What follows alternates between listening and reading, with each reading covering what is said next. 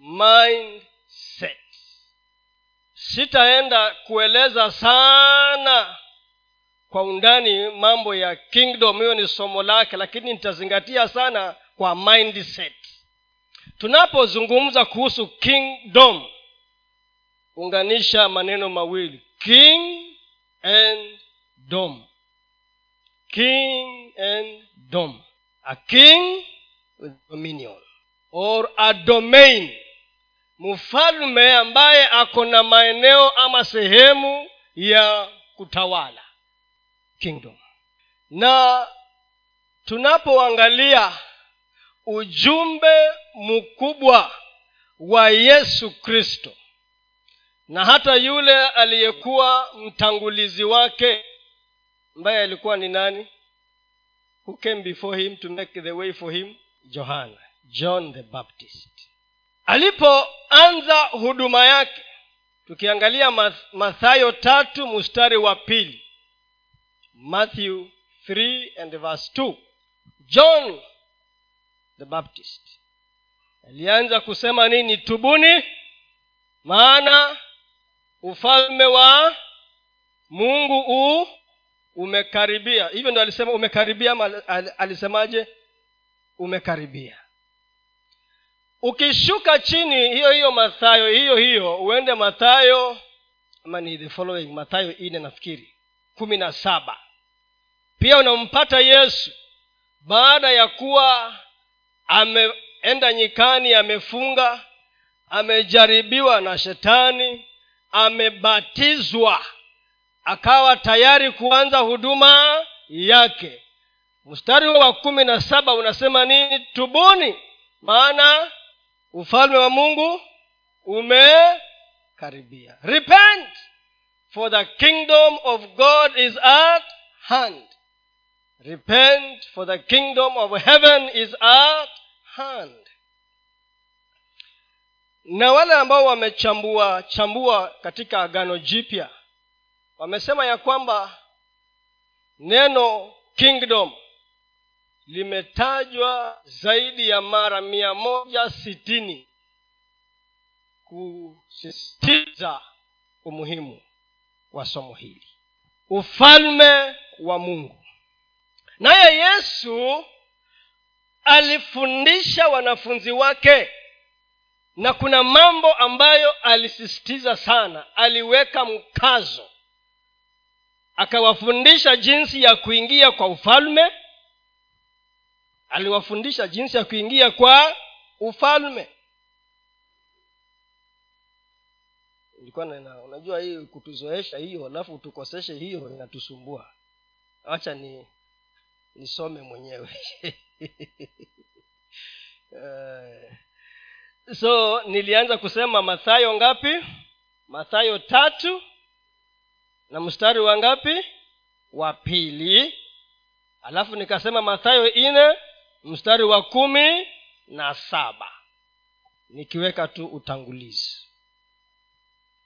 Na nikasema ya kwamba unapozungumzia kingdom unachukua king mfalme na dominion ama domain sehemu ambayo huyo mfalme anatawala.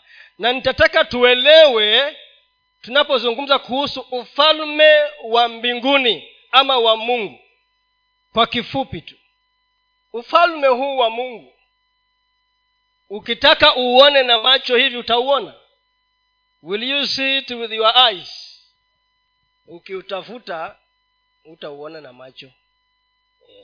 Kwa hivyo tunaangazia ufahamu wa kwamba ni ndani ya moyo wa mwanadamu. Kwanza mungu anafanya kazi ndani ya moyo wa nani? Wa mwanadamu. Mwanadamu ambaye amemruhusu mungu amtawale na aishi ndani yake na alete ule msukumo wa kiungu ndani yake. Alafu huo msukumo ufikie watu wengine. Because when we talk a kingdom. We are talking about a government. Serikali. Na serikali kama serikali ya kenya ambayo tunaiona kwa macho haya ni kwamba iko na constitution. Katiba. Iko na sheria. Iko na utamaduni wake. Iko na mitindo yake. Serikali ya kenya. Kuna katiba ndio kwa sababu siku hizi kila kitu ukienda wapi chapter six. Chapter six umekuwa wimbo ambao unaimbwa lakini kwa hali halisia haiwi hivyo. Lakini kuna katiba. Na hiyo katiba ndiyo tumejitambulisha nayo kama wake wake. Tunaambiwa kenya tuko na the, one of the most progressive constitution in the whole world wanasema the most one of the most progressive ya kutupeleka mbele imetupatia uhuru the, kwanza nasema the bill of rights is one of the best but rights come with responsibility. Uhuru unakuja na majuku majukumu. Lakini wengi tunataka uhuru bila majukumu uongee vile unataka sababu kuna uhuru. Ufanye vile unataka. Uende vile unataka. Hapana. So a government. So kama vile kuna ule ufalme ambao unaonekana ndiyo yesu akaambia wanafunzi wake ufalume wangu si wa dunia hii. Hebu tuwekee kumi na johana kumi na ngapi? Iliandika wapi? John 1836 yohana kumi na nane thelathini na sita. Yesu akajibu ufalume wangu sio wa ulimwengu huu. Kama ufalume wangu ungekuwa wa ulimwengu huu watumishi wangu wangenipigania nisije nikatiwa mikononi mwa wayahudi. Lakini ufalume wangu siyo wa hapa. Alikuwa anasema nini the source of his king, kingship. Chanzo cha utawala wake cha ufalume wake na nguvu aliyokuwa naye wapi? Si hapa duniani. Eti watu wamutetee wamupiganie tupiganie uhuru ndio awe mfalume hapana. Sasa lazima tuelewe. Na najua kwamba tunaelewa. Tunakumbushana kuna mtu mmoja akasema hivi. Akasema when you talk about the kingdom of god tunazungumza nini? We're talking about the kingly rule and reign the sovereign control the realm where god reigns supreme. Maeneo ambayo mungu yeye ni mkuu na anatawala na anaanzia katika maisha maisha yako kwa hivyo yesu akawa anawafundisha wanafunzi wake ya kwamba ingiaje lazima mwingie katika huo ufalme. You must enter to be part and parcel of that kingdom. Na alafu ukiingia kama vile kenya iko na kanuni zake pia huku kuna nini? Kuna mambo yake. Matayo saba ishirini na moja. Tunaongea kuhusu the kingdom mindset mtazamo wa ufalme. Matayo saba ishirini na moja. Si kila mtu aniambiaye bwana bwana atakayeingia katika ufalme wa mbinguni bali ni yeye afanyaye mapenzi ya baba yangu aliye mbinguni. Yeye afanyaye mapenzi ya baba yangu aliye mbinguni. Ni kitu gani kinakutambulisha wewe kuwa mkenya?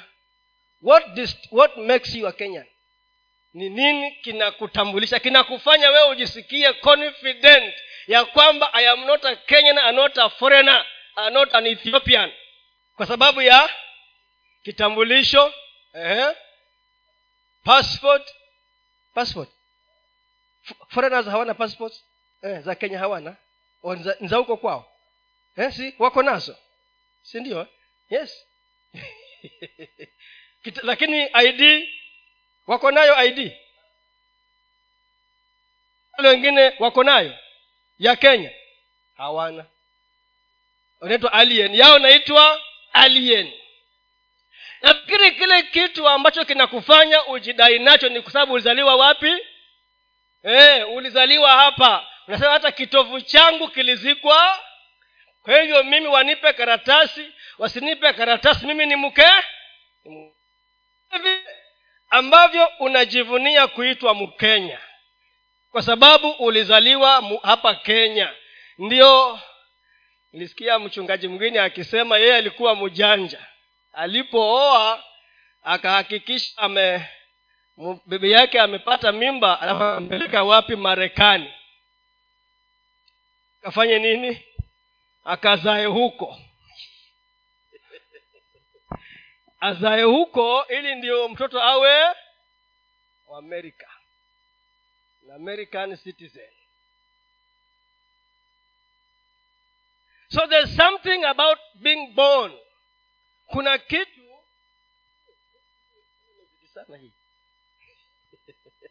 sana hiyo ambayo umeichukua.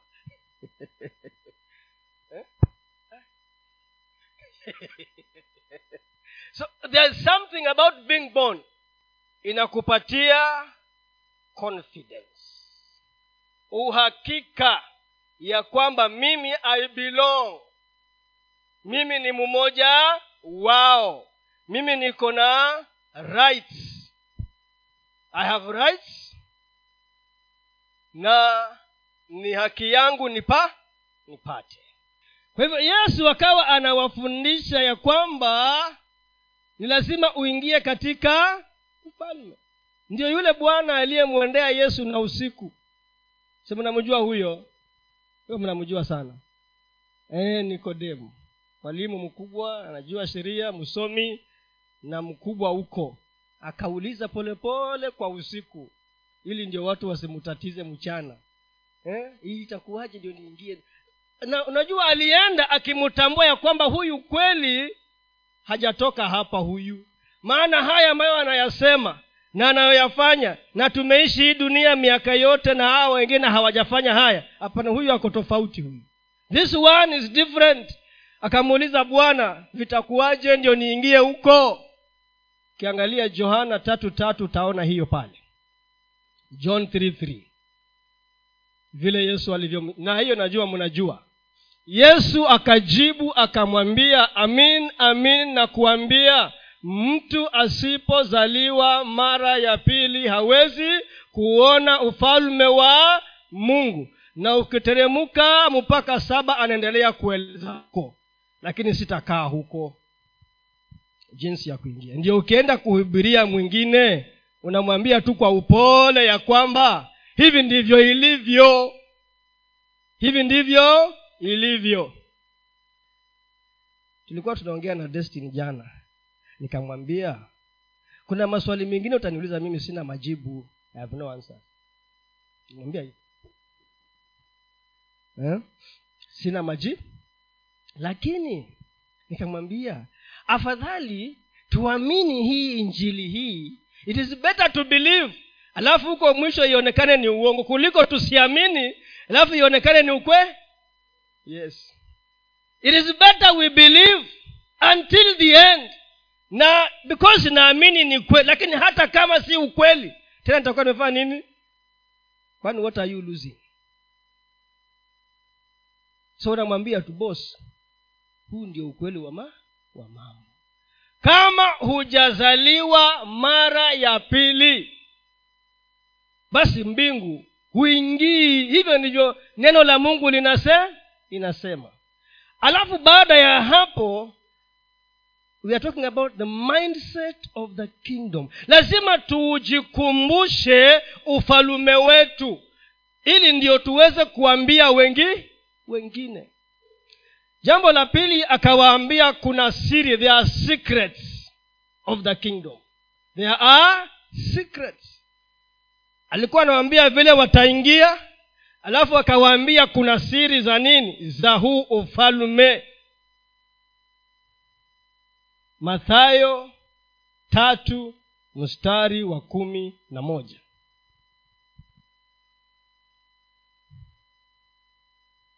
Na hiyo alikuwa anaongea na ndio kwa sababu yesu alikuwa anaongea kwa mafumbo. Akiwa na umati mara nyingi he used to speak in parables. Huh? ni hapo kweli? Uh-uh. siyo siyo matthew hiyo.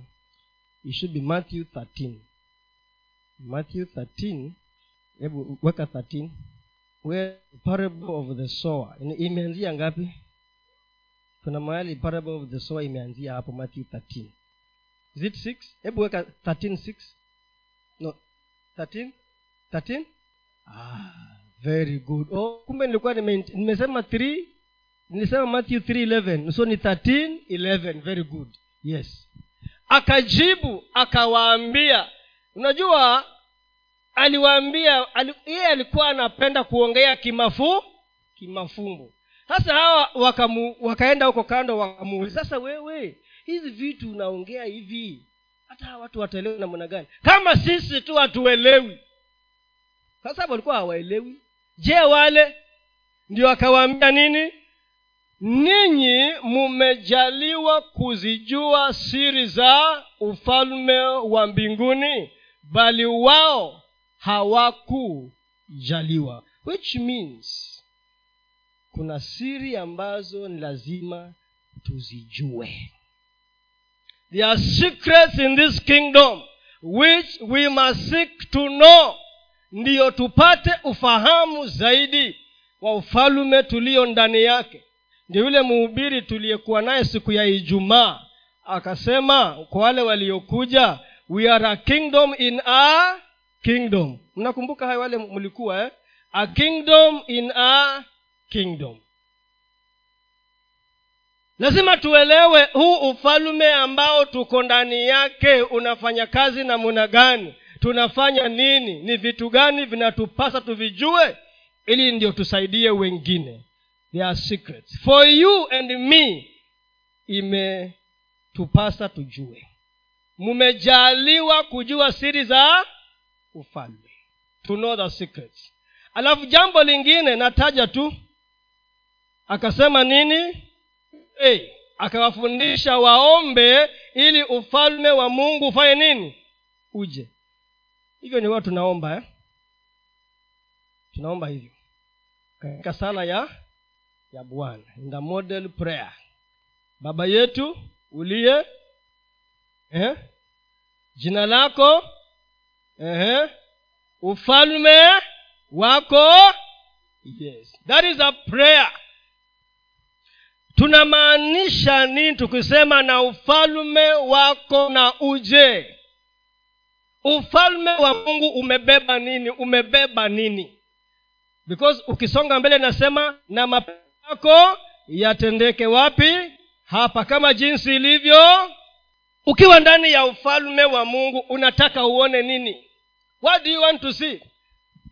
Jinsi vile mungu anataka ifanyike. Jinsi tuna, tunasema ya kwamba mbinguni tuko katika ufalme wa mungu.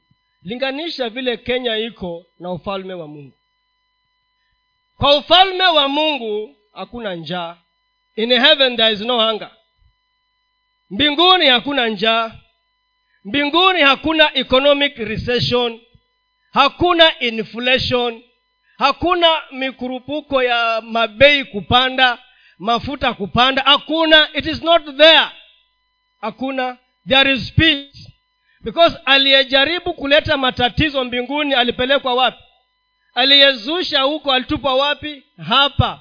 So what is in heaven is what we are saying ikuja wapi? Yes. In our environment. Katika maeneo yetu akawaambia ombeni hivyo pray. Ili ndiyo ufalme wa mungu uendelee kudhihirika wapi? Duniani. In your environment. Katika maeneo yenu. Katika mazingira yenu. Pray. That is a model prayer. Mathayo sita. Tisa. Na wa kumi. Na kuendelea basi nyinyi salini hivi. Is a model of prayer we are given. Baba yetu uliye mbinguni unajua unapoanza kusema hivyo unatambua ya kwamba dunia nzima umeangalia umetafuta majibu. Kuna maswali uko nayo na majibu hayako wapi? Hata utafute namuna gani hutayapata. Yako wapi? So you are acknowledging that my answers are in where yes. Na kwa sababu uko ndani ya huo ufalume wewe umejaliwa kujua hayo. Umejaliwa kuomba hivyo ili ndiyo ufalme wa mungu udhihirike ndani yako kwa mazingira yako na maeneo yako. Baba yetu uliye mbinguni jina lako litukuzwe ufalme wako na uje. What do you want to see? Unataka uone nini? Nena hivyo unataka uone nini kwa mazingira yako? Nena hivyo. What do you want to see in your environment? Akawaambia hivyo. Alafu tena akawaambia ufalme huu uko na sehemu mbili. Now and in the future. Leo hivi sasa na nyakati zijazo now and in the future. Lazima tutembee tukiwa na mtazamo ya kwamba ufalme wa mungu tumeupata kuanzia wakati tuliokoka but there is a future dimension of this kingdom. Mathayo ishirini na mpaka thelathini na nne.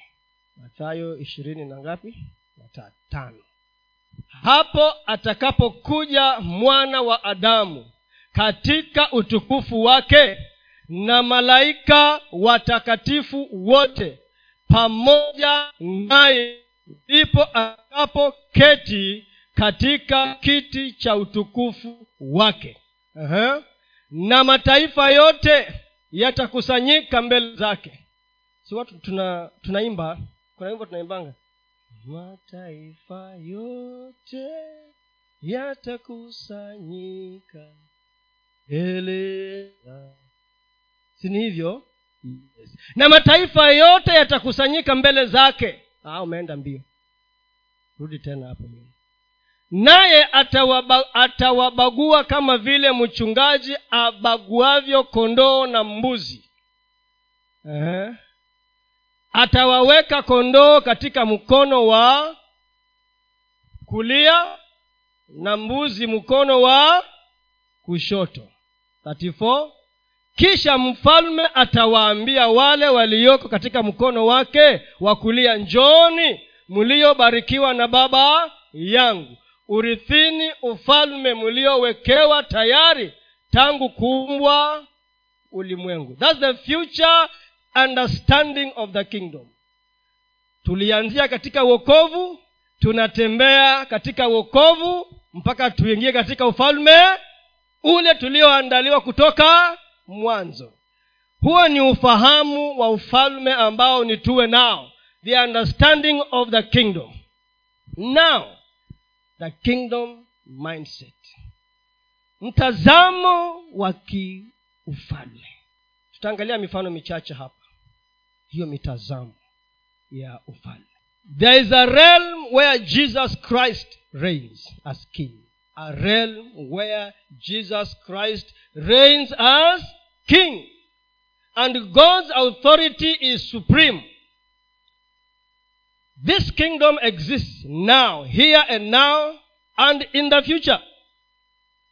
In the lives and the hearts of the redeemed as well as in perfection and fullness in the future. Kuna hili neno linaitwa mtu akisema i am addicted huwa anamaanisha nini? Ninyi matabibu. Addiction ni huwa tunasema ni addiction. When somebody says i am addicted to or you are addicted to huwa tunamaanisha nini? Kwa ile lugha ya, ya, ya rahisi kabisa. You cannot do without. A state where kuna kitu ambacho huwezi ishi bila hicho kitu eh? Kimekuwa sehemu yako. You can't separate me from that thing. Na ukinikosesha kwa muda huenda nikakufa. Nika, nika, kweli kuna jamaa na mjamaa mmoja alikuwa mwalimu. Na alikuwa amekunywa pombe mpaka imefika kiasi cha kwamba pombe ni damu. Damu inatembea kama kuna pombe kwa mwili kwa mwili siku moja akapewa kazi ya kwenda kuwa invigileta wa mitihani. Sasa kule unajua akukunywi pombe. After three days alikuwa amekufa. Sababu damu ilikuwa imekosa pombe. Ilikuwa imekosa mafuta. Oil. Zemunga ilikuwa imekosa, imekosa mafuta. Addiction. Now just imagine assuming we become addicted to the kingdom of god uraibu ule wa vitu vile tuwachane nao. Sasa tuwe na uraibu wa ufalme wa from the positive understanding. From the positive understanding. Ad- when you are addicted to the kingdom of god you are saying i cannot do without this kingdom. Unasema ya kwamba niko siwezi nikakaa bila kufanya kile ambacho kinastahili nifanye ndani ya huu ufalume wa mungu.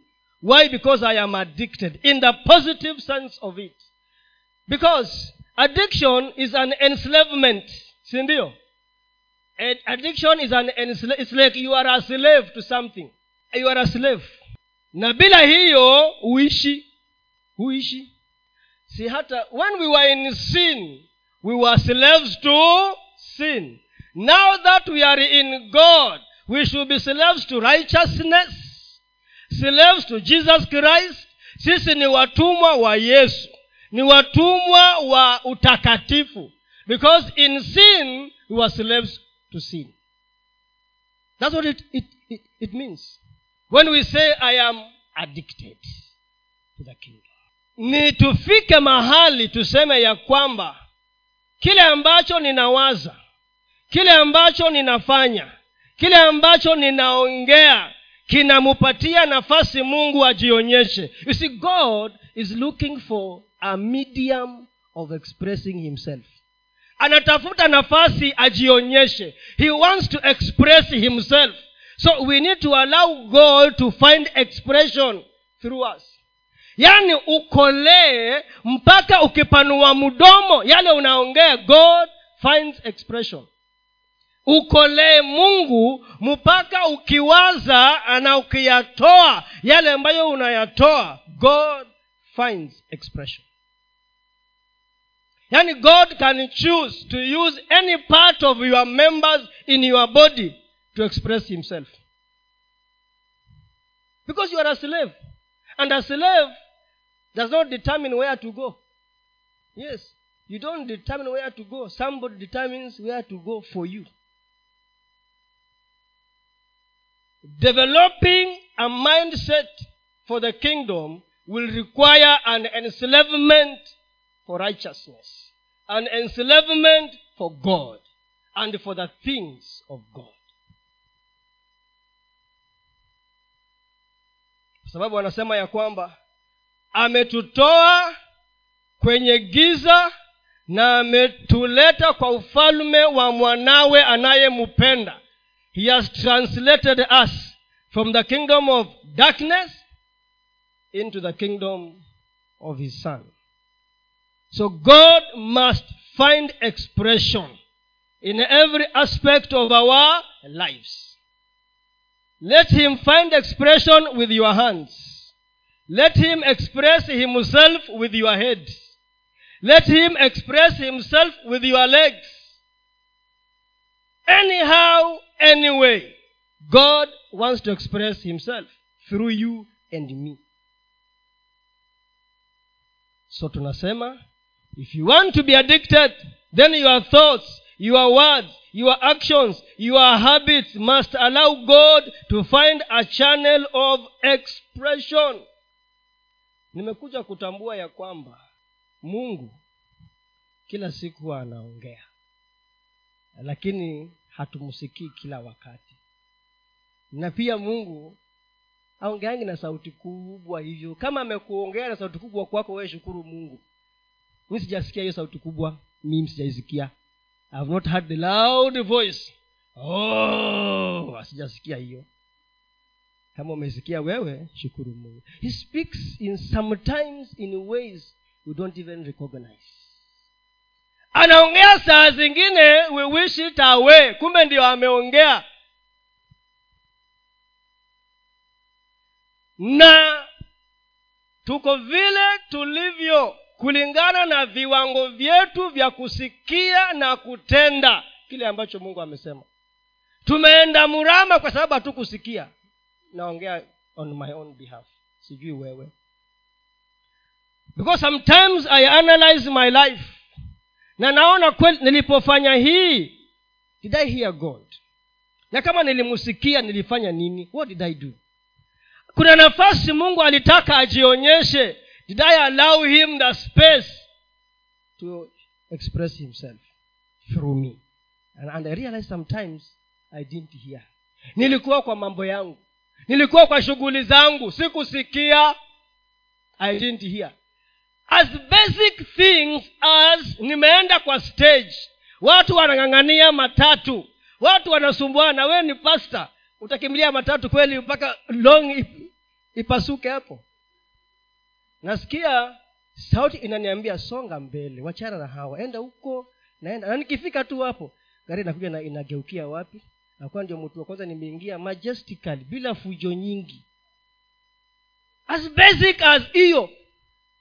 Hiyo sasa ukikaa katika mtazamo wa ufalme wa mbinguni na kuelewa nimesema tumeingia kuna siri tumejua kuomba tumeomba itafanyika nini? God will speak in a very simple way and you will hear na usiposikia hiyo tu upole huo ameongea it could lead to death. Death. Siku moja nilikuwa naenda uwanja wa ndege. Zamani zile tu. Nikawa niko na mzigo niko na box. Nimepewa mzigo ni ubebe. Na huo mzigo i was not very sure what was in that mzigo. Sikujua mimi. I was not very sure. Sasa tumefika pale gari ya serikali mimi nasema ni boss nakaa back left. Tuko na dereva tuko na askari tukasimamishwa pale kuingia airport tukasimamishwa. E, mzee iko nini hapa? Kwa hii box? Nikasema hasa mi kabla nijibu mwingine wale wakasema ni vitabu ni vitabu hivyo. Hata hawajui ni nini hapo ndani. Na nilikuwa nimesikia sauti ikiniambia kutoka mwanzo hii vitu wachana na uache huko but ilikuwa nataka waniweke kwa airport warudishe wapi? Kwenye ilikuwa natakana ziende hizo mizigo. Sasa imagine kama kweli wangetaka wafungue na iwe ni vitu zingine ambazo sijui ni nini. Si ingekuwa kwanza ingekuwa aibu pili ingeharibu safari yangu na ilikuwa usiku at night. Lakini hiyo ikaruka ika namna hiyo. But the point is sometimes huwa hatusikii. Na usiposikia unaweza kujikuta umefungwa sasa hivi e, unafungwa. Tena useme mkristo amefungwa e. so anafungwa nilikuwa ndaenda nikakutana na pastors huko na tutahubiri huko ndani. Tukiwa remand. We used to preach uh, morning glory at 5 am sometimes haujasikia you didn't hear. Na unasema baba yetu uliye juu mbinguni ufalume wako na uje. There's no confusion in heaven. No confusion hakunanga. Is clear but we hear when he speaks. Very clearly. Very clear. Eh? najua wamama wamebarikiwa na na ndimi. They have been gifted with tongues so diverse tongues. Some of them are spiritual other than spiritual tongues but they have tongues. Sasa mungu anakuongelesha lakini wewe umepaza sauti umeweka gia anapiga kona akwambia endelea. Endelea. Baadaye you discover i missed an opportunity. I missed an opportunity because i did not hear. Sikusikia. Mi nilikuwa na shughuli zangu.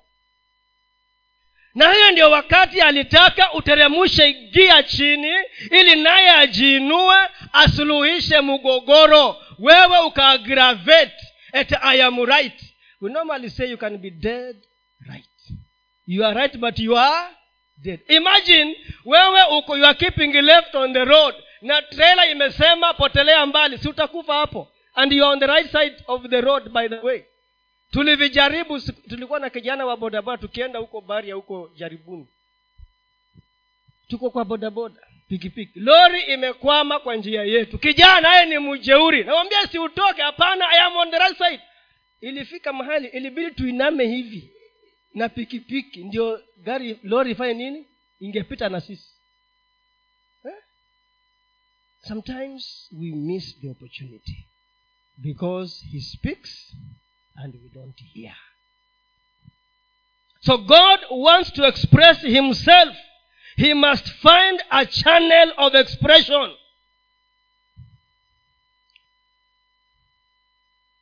joseph. Nimesikia bishop amesema hapa ya kwamba reverend mwarome alisoma genesis. Yeye akasoma genesis. Pia mi genesis. Genesis joseph. Kuna watu ambao hata tukitaka kuruka hatuwezi tukawaruka because maisha yao ni mfano. Their lives are models. So unakuta kuna watu ambao ukichunguza sana kuna watu ambao katika mahubiri yetu mengi hawakosi either as the center stage or as in passing kina ayubu kina daudi kina yusufu kina nani mwingine? Danieli and of course ultimately our lord and savior jesus christ. Yusufu in genesis 39 and verse 9 tunajua exactly what happened. Akiwa katika nyumba ya nani? Ya potifa mentality ya ufalme ilimsaidia alisema hakuna mkuu katika nyumba hii kuliko mimi. Hiyo ni kitu alijielewa kwanza. Alielewa katika ile nyumba ya potifa. Hakuna mkuu wala hakunizuilia kitu chochote ila wewe. Alijielewa akajua mipaka yake. He knew and there are, in this life there are boundaries. You cannot live a life without boundaries. Christians want some christians not all of them. A majority of us want to live a life without boundaries. Sasa nimetoka kwa nira nimeingia kwa nira. Si yesu alisema chukueni nira yangu. Umewacha nira ya pepo umeingia kwa nira ya nani? Ya yesu. Lakini anasema yangu si yangu ni laini eh? Eh, eh. lakini nini? Ni nini bado? Nini yes. From yoke to yoke. Choose which yoke you want to serve. Alijua mipaka yake. Alijua katika hii nyumba i understood what potifa told me. I have power. The only thing i have no power over it is you so stay away from me. Yes. So akamwambia wala hakunizuia kitu chochote ila wewe kwa kuwa wewe ni umkewe nifanyeje ubaya mkubwa? Nimkosee nani? His mind was about was just about god. Because his perspective was god. I can say he was addicted. He was addicted. Alikuwa na urai bwana mwingine akisema mshahara salary. Salary is addictive as cocaine. The salary is addictive as cocaine. Why? Scientifically it has been established that the same hormone mnasema inaitwa do, dopa dopamine. There's a, a, a hormone called dopamine neurotransmitter in the brain the same hormone of happiness that they feel when they are high on cocaine is how they feel when they receive their salaries. Eh? so the salary is addictive. Addictive. Huonange furaha ile mshahara ikiingia. Have you seen when you have money in the pocket? Forget about yani siku ile umepokea mshahara. Usemunga ulikuwa unasikiaje? Tulikuwa tunaona waalimu wanakuja na vidole vya mafu. Eh, mzungu walimu likuwa vidole vina kila mtu ako na kidole cha mafu. Akipata mshahara anasahau kidole kwa banka maana ako na furaha. Amejua basi matatizo yangu yote kwa muda huu yamei. Yameisha. Anyway, that was by the way. But the point is addiction to god will, uh, will not. Now by the way that is why many of us struggle to do something else. Kwa salary is so addictive. We struggle. And uh, ni story ya siku nyingine. Hiyo ni masomo mengine. Wacha turudi hapa. Yusufu kwa sababu alikuwa na mtazamo wa kiungu maamuzi yake yote yaliegemea mungu. Siwezi nikaamua pasipo kuuliza mungu. Siwezi nikafanya pasipo kujiuliza mungu. Will god find expression from what i want to do? Will god express himself? When i lie will he find when i steal will god find expression? When i steal when i lie when i get into a deal sababu kenya ni nchi ya madili will god find expression in my life? Daniel 1 and 8 akasema nini? Lakini danieli aliazimu moyoni ya kuwa hatajitia unajisi kwa chakula cha mfalme wala kwa divai aliyokunywa basi akamwomba yule mkuu wa matowashi ampe ruhusa asijitie unajisi.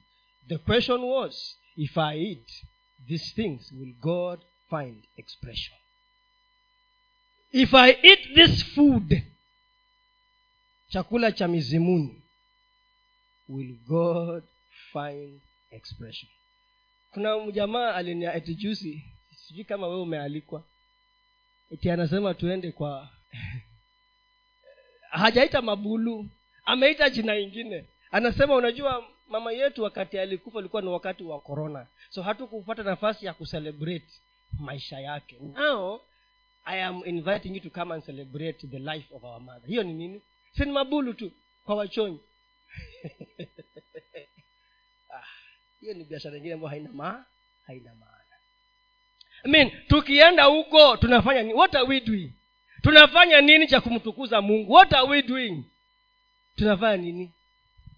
Eti sijui tuende tukaweke hii tuweke sijui nini tuweke msalaba tuweke nini. Hiyo vitu yote ni ya nini jamini watu na hata the word says mabuu which means ni mabuu mabuu vimeoza vimeisha. So hawa wakajiuliza tukikula will god find expression through the food that we eat. And i think sababu yesu kristo uh, that should be paul. Akasema for the kingdom of god is not about drinking and eating. Maana ufalme wa mungu siyo tu kukula na kukunywa but it's about righteousness it is about peace and joy in the holy spirit ndio ron kenoli akaimba hivyo. Righteousness peace and joy in the holy spirit. Yesu naye akasemaje in john 434 what did he say? John 434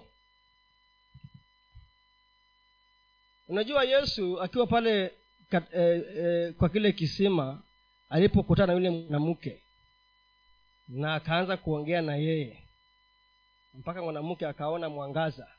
Wanafunzi wake walienda mjini kutafuta chakula wamuletee waliporudi wakamwona anaongea na huyu mwanamke.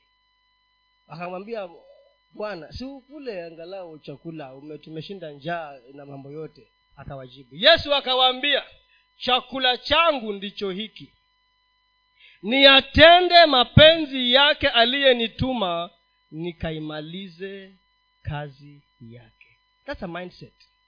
Huu ni mtazamo wa yesu. Hiyo ni nia aliyokuwa nayo. Mambo mawili. Nifanye mapenzi yule aliyenituma. Namba t nikamalize. Kile ambacho alinituma nikakifanya it is a mindset. Yaani nauliza hivi katika maisha yako can you postpone some things in your life? Kwa sababu ya ufalme wa mungu unaweza ukazuia mambo mengine uyaweke kando kwa sababu ya ufalme wa mungu. Can you postpone? Can you postpone? Unajua ni kwa nini watu wengi inakuwa vigumu sana. Hata kuenda kuomba nafasi kwa kazi uende kwa mkutano wa injili. Lakini wacha usikie kuna harusi ya huko kwenu utaomba na utajaza fomu ya live kweli ama uongo? You will fill a form for live ili uende kwa harusi ya nani? Ya kwenu. Lakini umeambiwa kuna conference. You can't fill a, a, a leave form. Huoni hapo kuna changamoto? Kuna changamoto eh? yes. Can you postpone? Can you delay? Can you put things on a weighing scale? Useme because of this kingdom nitafanya hivi. Je unaweza kuwa umeomba mkopo mkopo alone una si mshahara alone eh? uende ukaexpand nyumba yako. Alafu the following day usikie plot ya mweza ng'ombe inauzwa. Is being sold. Na uko na laki mbili kwa nyumba.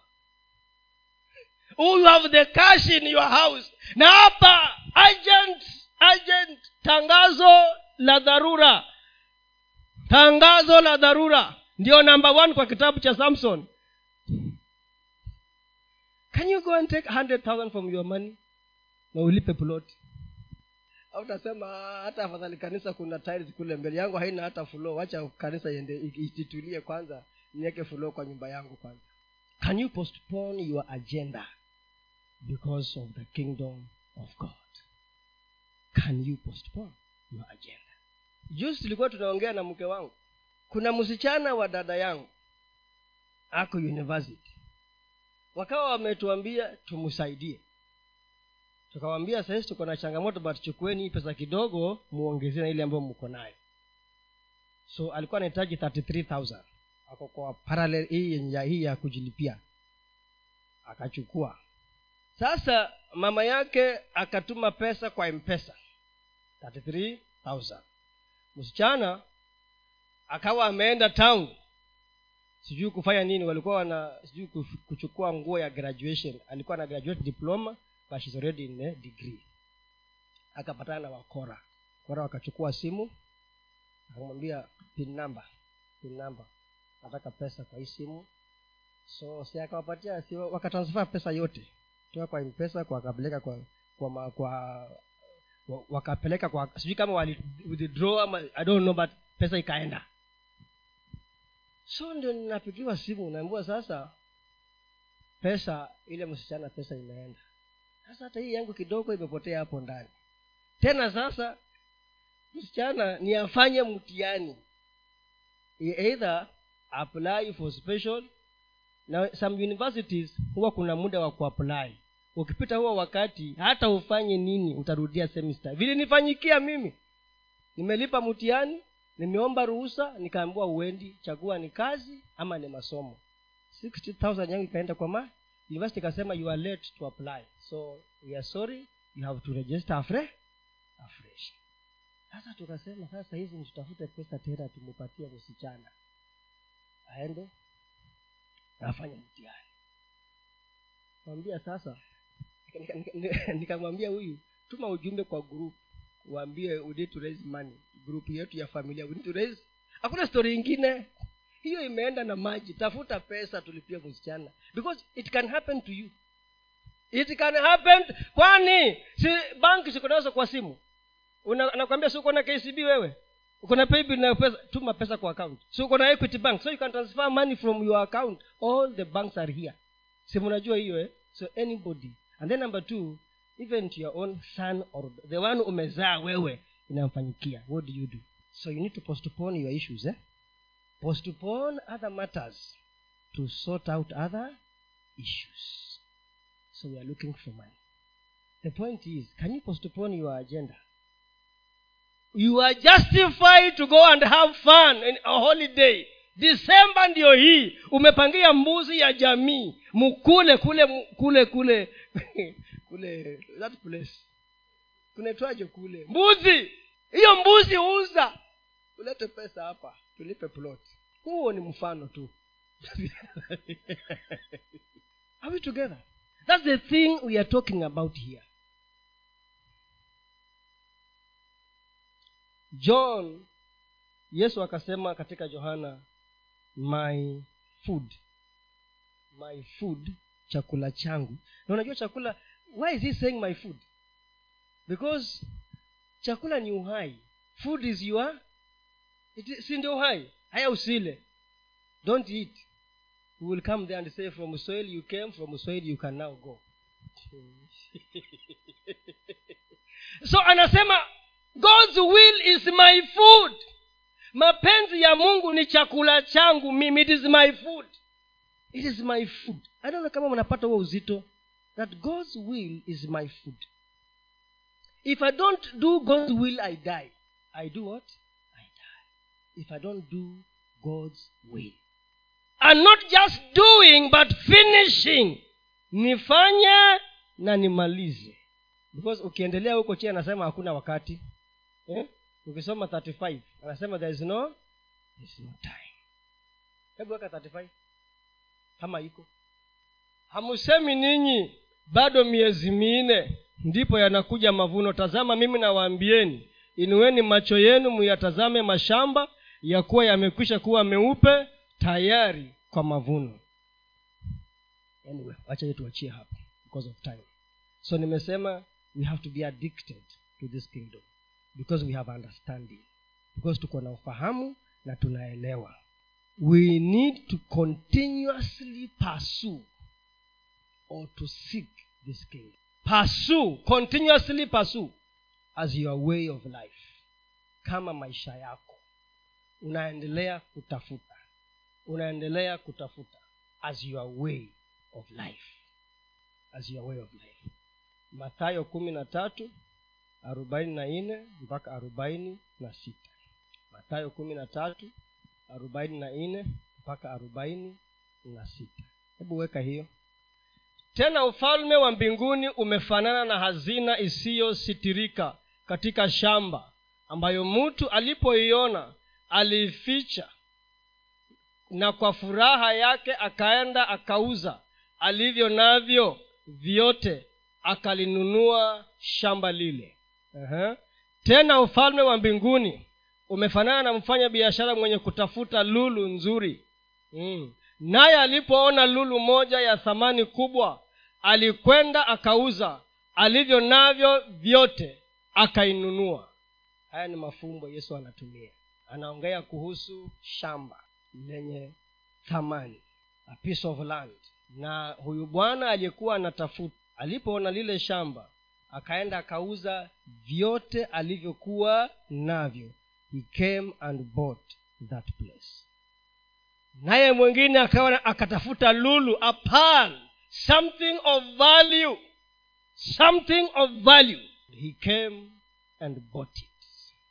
The kingdom has value. The kingdom of god has value. The question is do we see that value? Do we see that value? And how do we respond to the urgency and how do we preserve that value? Inamaanisha ya kwamba huyu bwana ambaye tumemwona pale kwa ule mfano ni kwamba kwa sababu ya thamani kwanza alitafuta na akapata. Na alipopata akawekeza. We need to be kingdom investors. Akawekeza. Unawekeza mali yako unawekeza maisha yako unawekeza wakati wako unawekeza vitu vyako vya thamani ndani ya ufalme wa mungu. When you find something of value you preserve. And the value of something is determined by the honor. The value of something is determined by the honor. And something of value is, is rare. You must seek for it. Lazima utafute. Na ukiipata you preserve it ukipata unahifadhi. You preserve it. You preserve it. Continuously pursue. Daudi naye akatuambia ya kwamba he chose to invest in the kingdom. Daudi alitaka kumjengea mungu nyumba lakini mungu akamkataza na akampatia sababu zake. But still hicho ama hilo halikumfanya asiwekeze katika nyumba ya bwana ukisoma katika first chronicles 29 and verse 3 tunamuona vile alivyosema pale.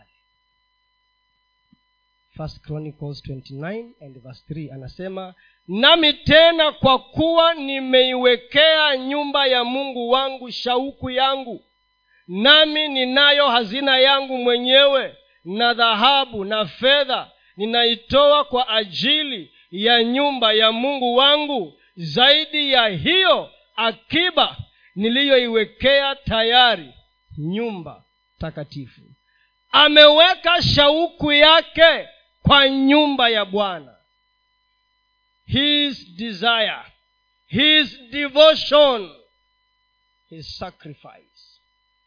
Addiction to the things of god require sacrifice kuwa na uraibu kwa mambo ya mungu inahitaji kujinyima sacrifice. You sacrifice your time. You sacrifice your money. You sacrifice your sleep. If you want to do the things of god. If you want to do the things of god. Daudi akasema i have given out of my own proper good because i have put my devotion. I have set my eyes on the house of god. I have set myself ready to pursue and to do what god desires of me. Wacha nimalizie hivi. Tusome wafilipi nne moja mpaka tisa alafu tumalize hapo. Mindset of the kingdom. Basi ndugu zangu wapendwa wangu ninaowaonea shauku furaha yangu na taji ya- langu. Hiyo hivyo simameni imara katika bwana wapenzi wangu. Simama tu hapo. Weka kizungu hiyo verse one. this is paul. Anasema therefore my brethren dearly beloved and longed for amewaita nini? My joy and my crown that's the mindset of paul. Anaongea na hili kanisa na hawa watu na anawaita taji yake na furaha yake. His crown and his joy. That is paul. When he sees the church when he sees the brethren amewaita taji yangu. Why? Because hawa ndio watamu watamuvalisha taji. That is the work. Hiyo ndiyo kazi ambayo amefanya my question is what is your crown and what is your joy in the kingdom? What is my crown and what is my my joy in the kingdom? He is happy because hawa ndio watamvalisha taji. Hawa ndiyo furaha yake. Because hili ndilo linamfanya mungu awe na furaha. Tume second service tumeambua ya kwamba mungu akasema amefurahishwa na nani? Na yesu. Ni mwanawe. Na sisi nasi ni wa yesu. Ni tumfurahishe mungu baba yetu. This were making paul happy because god was equally happy with him. Endelea weka kiswahili sasa na msihi yudia na msihi na sintike wawe na nia mmoja katika bwana. Naam nataka na wewe pia mtumwa mwenzangu mtumwa nimewaambia addiction is enslavement but not to drugs. Uh-uh, to the things of god. Uwasaidie wanawake hao kwa maana walishindania injili pamoja nami na kilementi naye na wale wengine waliofanya kazi pamoja nami ambao majina yao yamo katika kitabu cha uzima uh-huh. four. furahini katika bwana siku zote tena nasema furahini uh-huh. upole wenu na ujulikane na watu wote bwana yuko karibu msijisumbue kwa neno lolote bali katika kila neno kwa kusali na kuomba pamoja na kushukuru haja zenu na zijulikane na mungu. Na amani ya mungu ipitayo akili zote itawahifadhi mioyo yenu na nia zenu katika kristo yesu. Hatimaye ndugu zangu mambo yote yaliyo ya kweli yaliyo na heshima yoyote yaliyo na haki yoyote yaliyo safi yoyote yenye kupendeza yoyote yenye sifa njema ukiwapo wema wowote ikiwapo sifa nzuri yoyote yatafakarini hayo. Wachia tu hapo. Nimesema ya kwamba mungu anatafuta njia ya kujionyesha. God is looking for a channel a medium to express himself and this verse umeitoa is summarizing everything for us as a mindset. Can god express himself in your thoughts? Can god express himself in your words? Can god express himself in your actions? Can god express himself in your habits? Can he find expression je anaweza kujionyesha? Anaweza kujidhihirisha kupitia kwa hayo yote? Kama hayo yote ambayo tunayawaza ni mema ni mazuri yana sifa njema yanaleta nini ingine? Whatever is mbona umetoa haraka hapo? Nami nilikuwa nataka nimalizie hapo. Hey, wachia tu hapo. Ama ina, ama ni ile mnaita ile ina, inaita nini? Uh, wachia hapo. Hatimaye yoyote yaliyo ya kweli. Yaliyo ya nini? Ya kweli. God must find expression in truth. Yoyote yaliyo na heshima yaliyo na haki yaliyo safi na ya kupendeza sifa njema na kama kuna wema wowote na sifa nzuri hayo anastahili kuwazwa na kutafakariwa na kufanywa because god will find expression through our lives. Amen. Bwana yesu asifiwe. Yaani mko na njaa simameni. Naona basi simame wacha